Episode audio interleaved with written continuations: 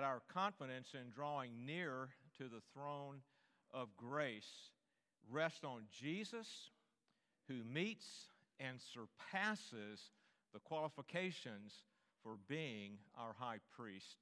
Let us pray. Father in heaven, as we continue in your word this morning, having already read portions of it, even sang songs that are expressions of it, we come to this passage in Hebrews and we ask you to show us afresh that Jesus, our great high priest, meets, surpasses, is fully qualified, and in, in him is where our confidence must rest as we have need of boldly and confidently going before the throne of grace. We pray and ask this in Jesus' name. Amen. So, if you would turn in your Bibles to Hebrews chapter 5 as we read the first 10 verses of this chapter, as we continue this sermon series on the book of Hebrews. For every high priest chosen from among men is appointed to act on behalf of men in relation to God, to offer gifts and sacrifices for sin. He can deal gently with the ignorant and wayward, since he himself is beset with weakness. Because of this, he is obligated to offer sacrifice for his own sins, just as he does for those of the people. And no one takes this honor for himself, but only when called by God, just as Aaron was. So also Christ did not exalt himself to be made a high priest, but was appointed by him who said to him, You are my son, today I have begotten you. As he says also in another place, you are a priest forever after the order of Melchizedek. In the days of his flesh, Jesus offered up prayers and supplications with loud cries and tears to him who was able to save him from death. And he was heard because of his reverence. Although he was a son, he learned obedience through what he suffered. And being made perfect, he became the source of eternal salvation to all who obey him being designated by God a high priest after the order of Melchizedek.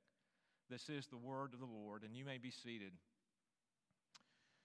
Is this person or this company qualified? This is a question I have asked numerous times, and probably you have as well, as we might be uh, seeking someone to fill a position, as we might be looking for a doctor or a surgeon even if we need to have our roof replaced, we check the credentials, we check the qualifications of those whom we wish to help us. And why do we go through all of this? Because our confidence in that person is largely a function of our determining that indeed they are qualified. And of course, we want to find someone, especially if it's a surgeon, who is not only qualified but meets and surpasses the qualifications.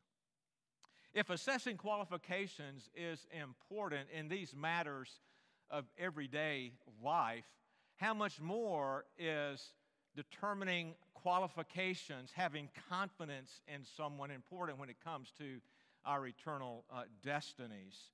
The writer of Hebrews has encouraged us thus far in the letter that he wrote to those original recipients in his day that Jesus is superior. Jesus is superior to the Old Testament scriptures. Jesus is superior to the angels. He's superior to, superior to Moses. He's superior to Joshua. And last week and today we're looking at Jesus being superior to Aaron, the high priest. And so, as we considered last week, Jesus, or the, the, the writer of Hebrews, encouraged us to hold fast to our profession of faith in Christ. And that we might go confidently and boldly before the throne of grace where, it, where a high priest is to receive the mercy and the grace that we need in our time of need. And we see that in verses 14 through 16 of chapter 4. Now, today we find the author giving us the reason why he exhorted believers in his day, who, by the way, were facing persecution because of their faith in Christ. They were being tempted to forsake Christ and to revert to Judaism. And he encouraged them to hold fast to that confession confidently. Go before the throne of grace that our great high priest might give you the mercy and grace that you need to be faithful, to persevere. And today he says, here's the reason why because Jesus is fully qualified as our great high priest. He's not only fully qualified, he meets and surpasses the qualifications that we find in chapter 5 for the high priest. Outlines very simple. Aaron's qualifications, verses 1 through 4, and then verses 5 through 10, we'll look at how Jesus meets and surpasses those two qualifications for being the high priest. So let's look at verses 1 through 4. What are these qualifications that are set out for the Levitical high priest, Aaron? Verse 1 For every high priest chosen among men must meet two qualifications. And the first qualification is the high priest must be able to sympathize with the people that he represents. And then, secondly, the high priest must be one who is called or appointed by God to that office. And so we find the first qualification, sympathy, in verses 1 through 3 of chapter 5. The text tells us a high priest must be chosen from among God's people in order to represent the people before God. And the high priest's primary duty, the text tells us in verse 1, is to offer gifts and sacrifices for sin, to offer those gifts and sacrifices to God on behalf of the people.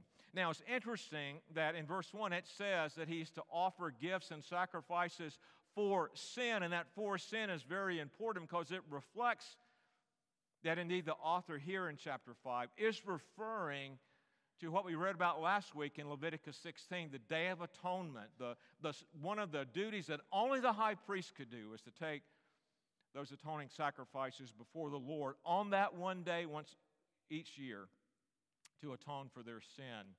And so, as a representative of the people, one from among the people, he was to have a capacity to sympathize with the people. Verse 2 tells us that he was to deal gently, that is, be sympathetic with the ignorant and the wayward. We might think, well, I'm not ignorant and I'm not wayward, but if you are a sinner, you are because by ignorant and wayward, we can understand that is that those who go astray by ignorance. I heard one time that sin makes you stupid. And that's really true. So when we fall into sin, we are wayward and ignorant. And then the text tells us here in verse 2 since he himself is beset with weakness. So he's to have sympathy for these wayward and ignorant people because he knows exactly what it is like to be wayward and ignorant because he is beset with weakness as well. He struggles with sin as well. This is the Levitical priesthood. The capacity to be sympathetic. So you may say, well, does that really describe Aaron? I'll just give you two examples that show that indeed Aaron was beset with sin. All you have to do is go to Exodus 32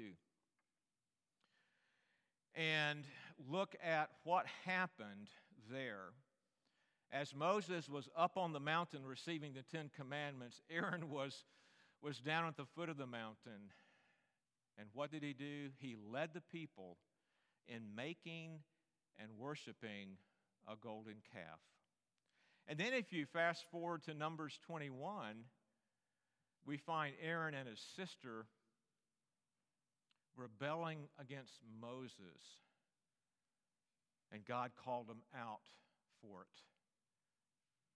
He was beset with weakness like the people he represented. He was beset with weakness like you and me. So that's the first qualification the capacity to identify with human weakness, to be sympathetic. And secondly, it was verse 4 the office was not an honor that, that, that Aaron could take for himself. The text tells us that Aaron was appointed by God. Now, Exodus 28 and verse 1 actually is God calling Aaron through Moses to the office of priest, even high priest.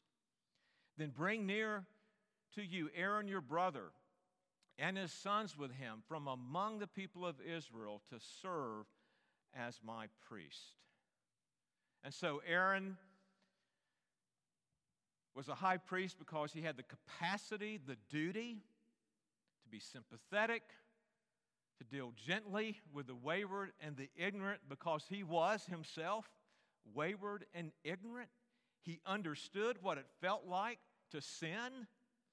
And then, secondly, he was called by God. And even though Aaron was a qualified priest in these two ways, yet in verse 3, we're reminded once again what we read last week in Leviticus chapter 16 that before Aaron could go and represent the people before God with the atoning sacrifice, he had to sacrifice and make atonement for himself because he was beset with weakness.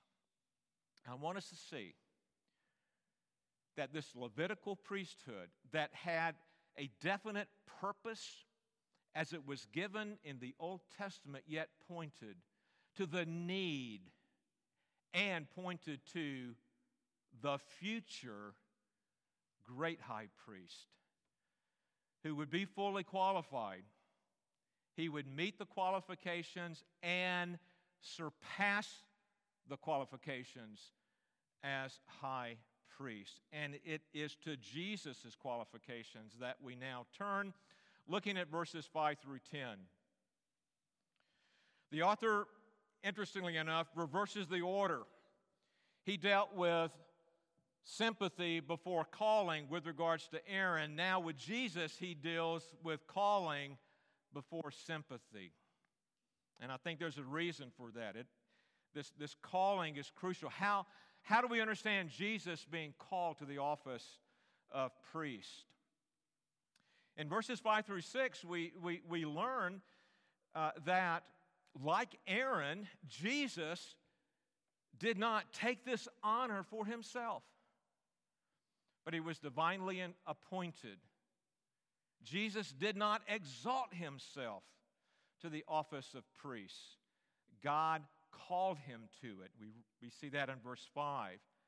He was appointed to a superior priesthood forever, is what we understand from this text.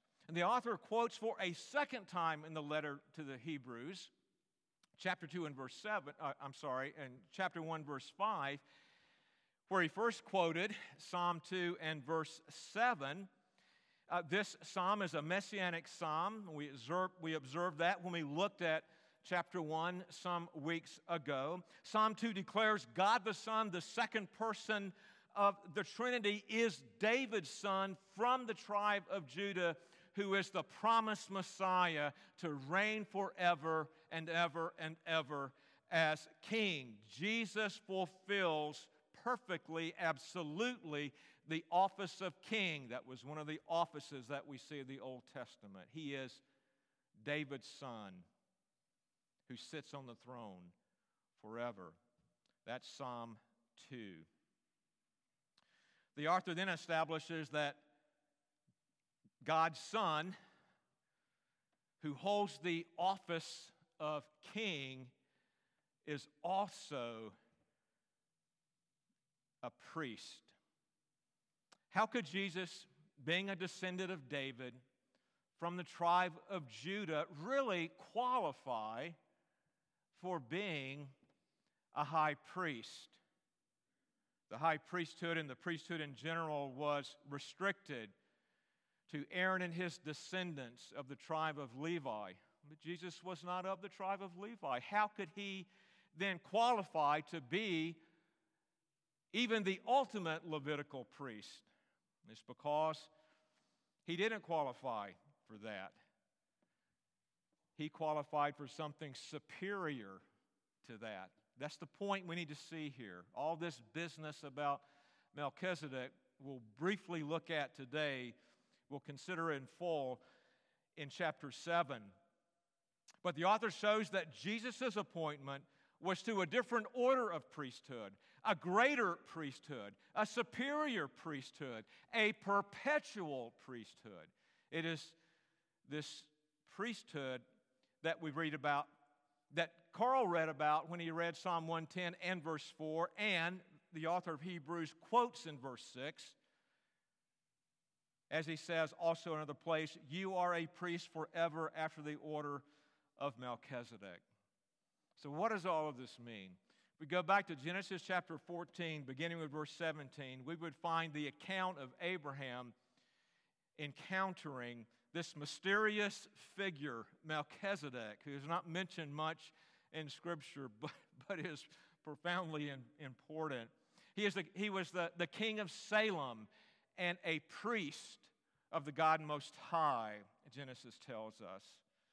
The scriptures say very little about Melchizedek, but what, but what the scriptures say about Melchizedek is relevant with regards to what it doesn't say about Melchizedek. And what it doesn't say about Melchizedek, it doesn't refer to his beginning, nor does it refer to his end. Thus, Melchizedek and that priesthood represented an eternal priesthood, a perpetual priesthood. And it also represented something else that one person possessing multiple offices. Melchizedek was the king of Salem. Salem, by the way, is an early name for Jerusalem. But he was also priest of the God Most High. He represented one person holding these offices. Now, what we must keep in mind is that Melchizedek was an ordinary man. I do not believe he was the, let me just say this with emphasis, he was not the pre incarnate Christ. Not the pre incarnate Christ. He was an ordinary man who served as a type or a foreshadowing of Christ who would hold both the office of king and the office of priest forever, as Psalm 110 tells us. Now, we, we should note that as we look at Jesus the mediator, what the Bible teaches is that Jesus, as the mediator, holds all three offices of Old Testament Israel. In Old Testament Israel, the office of prophet, priest, and king were vested in separate individuals. But yet, the coming Messiah was to be him who held perfectly and absolutely the office of prophet, priest, and king. And what I want us to see is that the author points to the fact that, that Jesus was appointed to a superior priesthood than that of Aaron and the, and the Levitical priesthood of the Old Testament. Now, we'll look more at Melchizedek when we get to chapter 7, but I hope that precise uh, uh, rests on that for today as we simply see the purpose is to see that indeed Jesus was qualified as being appointed, called by God to the priesthood, called by the Father to the priesthood, but his priesthood was a superior priesthood. A priesthood where the priest was also the king perpetually, forever, eternally. And now let's look in verses 7 through 8. His call is dealt with in verses 5 through 6. Now let's look at the fact that in verses 7 through 8, the author shows that indeed Jesus meets and surpasses the qualification for having an unequal capacity for sympathy. He sympathizes with those whom he represents. But there's one significant difference between Jesus as a high priest and Aaron as a high priest. And here's the difference Aaron had to first atone for his own sin, Jesus did not. Jesus was not beset with weakness. Though he could perfectly identify, we've already read about this in chapter 2, verses 17 through 18, where we are told that, that Jesus identified fully with humanity. He was made like his brothers, the text tells us, in every respect. He suffered in every respect, even being tempted, yet without sin, so that he would be our merciful and faithful high priest. And now the author expands a little bit on the humanity of Jesus, how Jesus so intensely identifies with those beset with weakness, given he was not beset with weakness. So we see this, this phrase in verse 7 in the days of his flesh. And that should be understood as referring to Jesus' earthly existence, the time between the incarnation and his ascension, when he lived fully God, fully man, but lived with a full human nature here on earth. All right, so today we are giving thanks and recognizing the, the blessings of motherhood. And I want to just remind us, in case you've forgotten, that every single human being that has ever lived began and developed in the womb of a mother,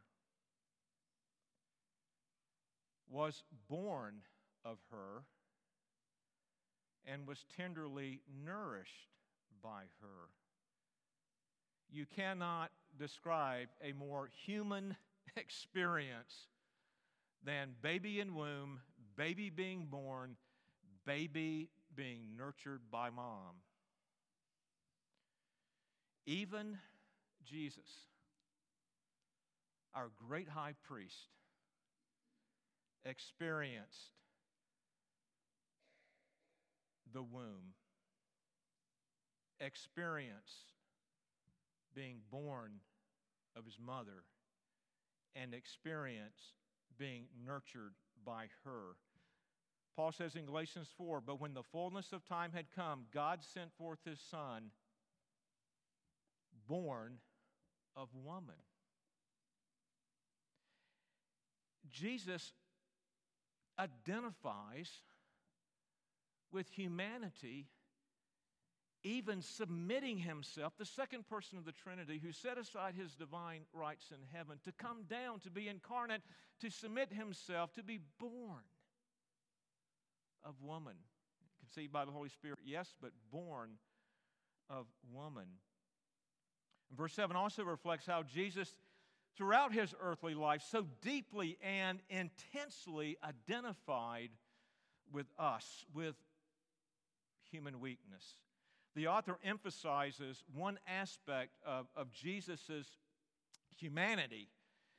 And if you read verse 7, it, it, it tells us about his life of intensely praying. And as, as we look at the Gospels, we see on numerous occasions Jesus in prayer, but there is no occasion quite like the prayer before the night before his crucifixion in the Garden of Gethsemane. When Jesus prayed so intently, his sweat was like blood drops. Praying Father, let this cup pass.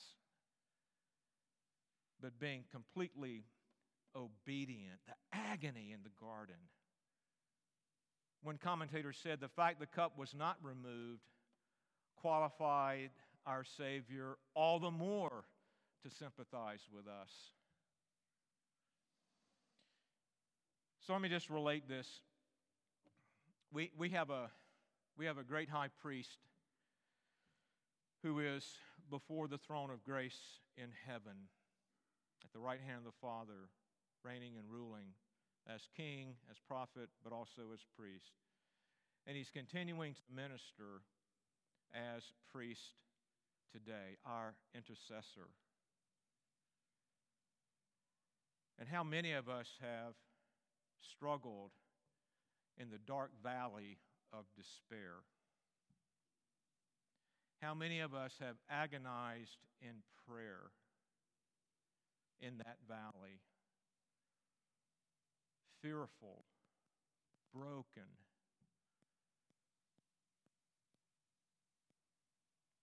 Our great high priest sympathizes with us.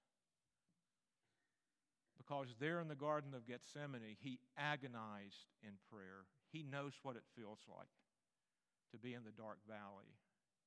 On the cross, he experienced being forsaken by the Father. He knows what it feels like to suffer. He not only sympathizes with us, he, he, he literally feels our pain. But he also has the mercy and grace to dispense that we so greatly need in the valley of darkness that we would be faithful, even as we agonize in prayer. I hope you see the blessing, the absolute necessity of having a great high priest like that, who is called by God, appointed to a superior priesthood, but has the unequal capacity to sympathize right where we are. though he was not beset with human weakness. And he has the mercy and grace that we so desperately need, that he freely gives as we confidently come before him. And then in verse 8, we, we learn that Jesus the Son is, is described as, as learning through what he suffered. And what, what is the natural course of things? The, the child learns as they develop over time. And and our Savior was not spared from even that. But we need to look at this in the context of, of, of the bigger picture of Jesus. As, as a boy growing and maturing, we read about that in the Gospel of Luke, chapter 2, in fact. But we need to see this in, in the purpose of Jesus experiencing that maturing, though he was fully God, is that he would learn obedience through what he suffered, verse 8, so that he would become, verse 9, the source of eternal salvation to all who obey him. Jesus being made perfect means that Jesus, who lived a perfect life, perfectly experienced all that humanity had to offer and remained sinless. Perfect life, but fully identifying with human weakness.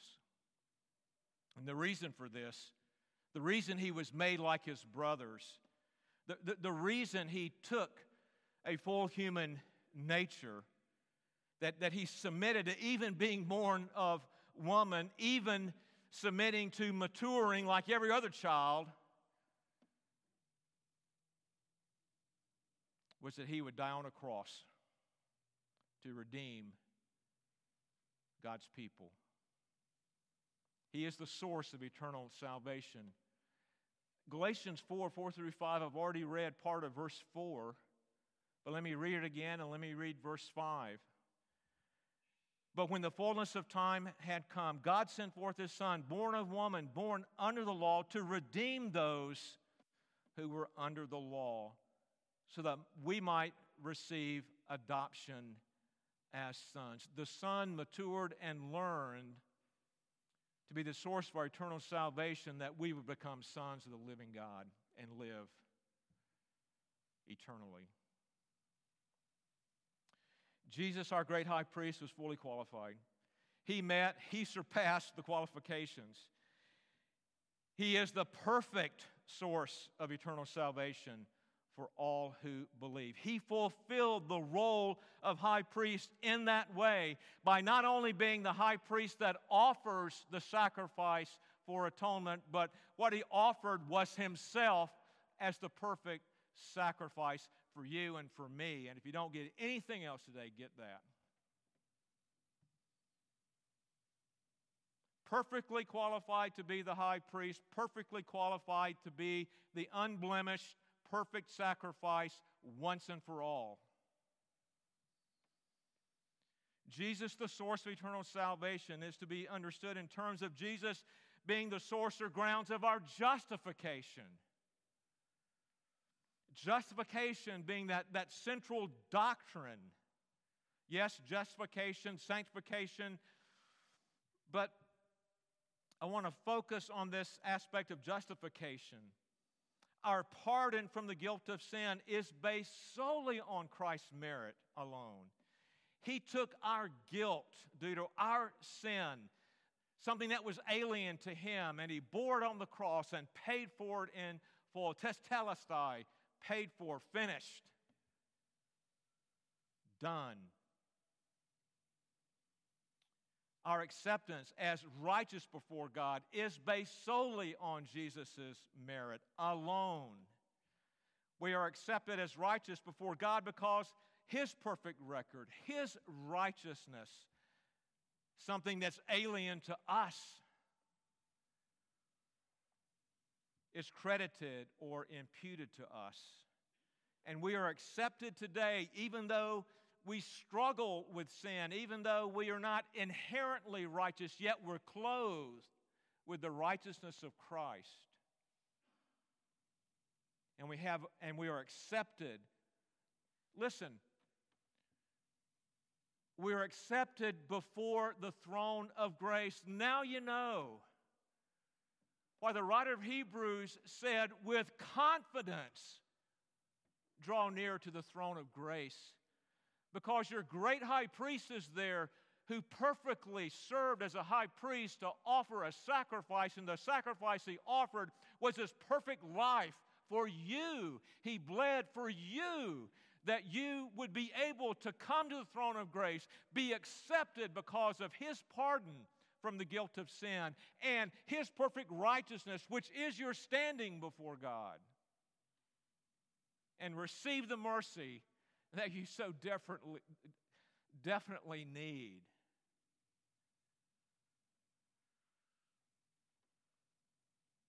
Is on his merit as the source of eternal salvation that we have any hope at all, that we have any confidence at all.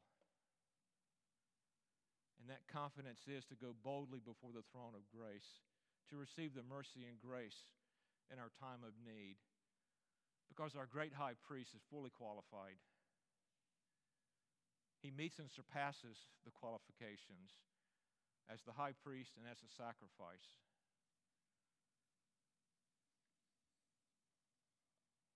In verse 9, the author says, Jesus, our great high priest and perfect sacrifice, is fully qualified as the only source of eternal salvation. But there's one phrase at the end of verse 9 that is very important for you and me today. And here's the phrase to all who believe. Do you believe? His justifying work is received not based on our merit, not based on our performance, not based on our law keeping. In fact, the work of Jesus, that, that, that justifying grace of Jesus, is received in spite of our sin. It, because it is received by faith through faith alone.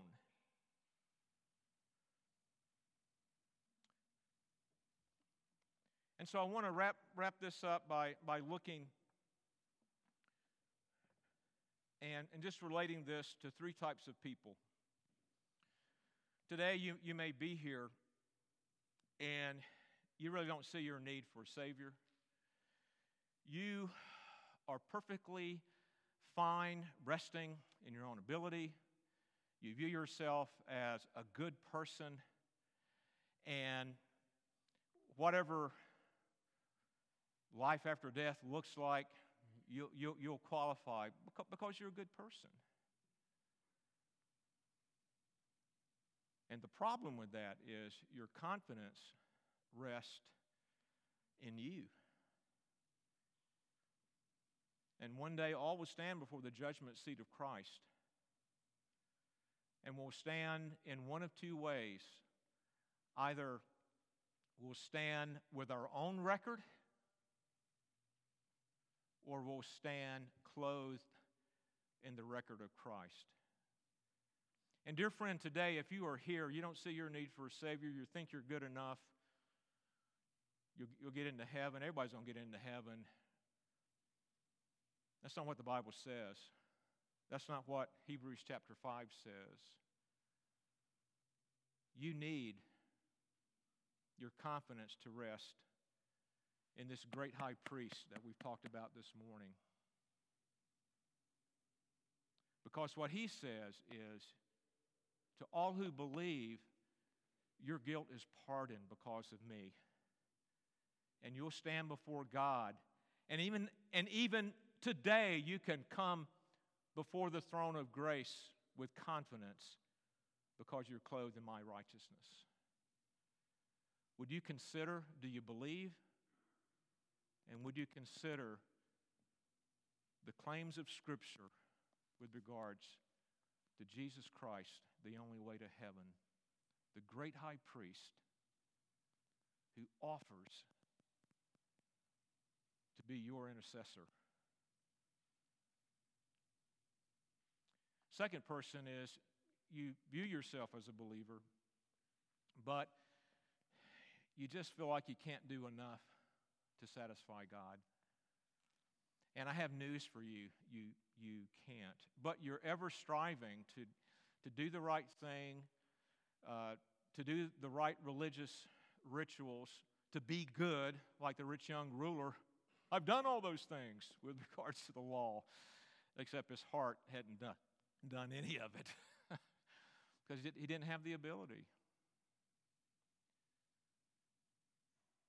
And it's the same problem.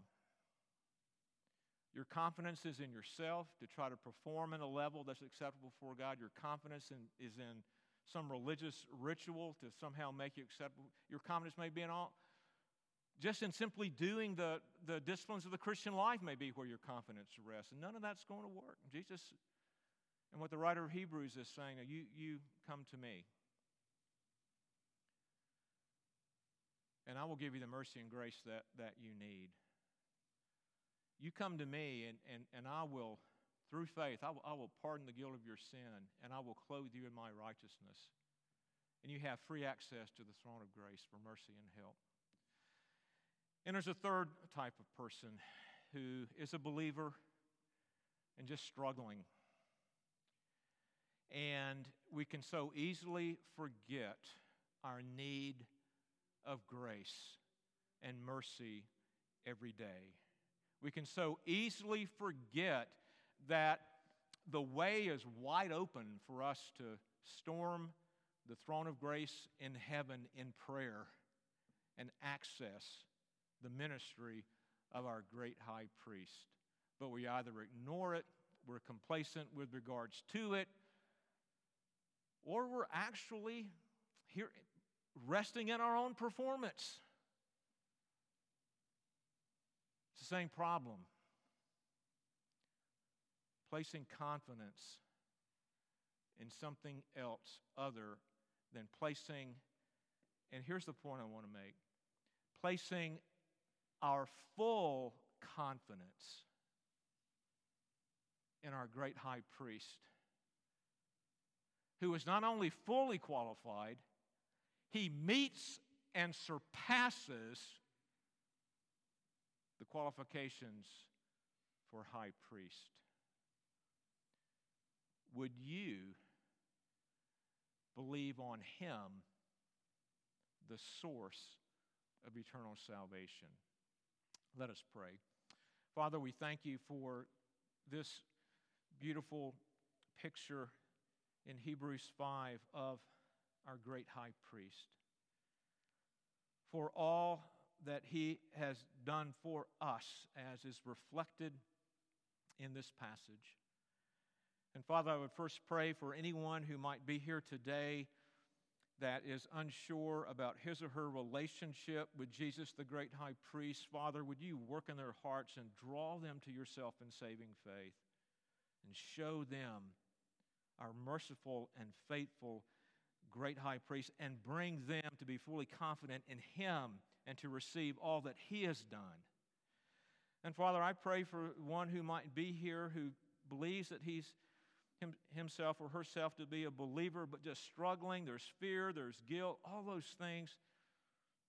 And Father, would you do likewise, revealing the ministry of Jesus, the great high priest, fully qualified, the source of our justification, the power of our sanctification, our life. And Lord, I pray for someone like me who, who is a believer and who loves you but struggles so to daily live in light of the throne of grace where a merciful great high priest is reigning, ruling, and interceding, my need of him,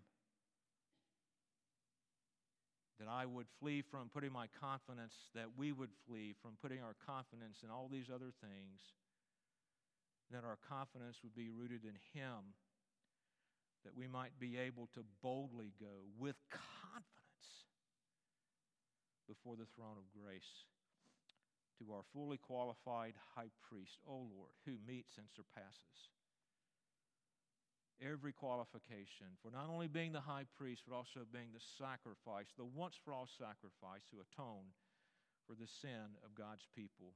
Father, we pray this in Jesus' name. Amen.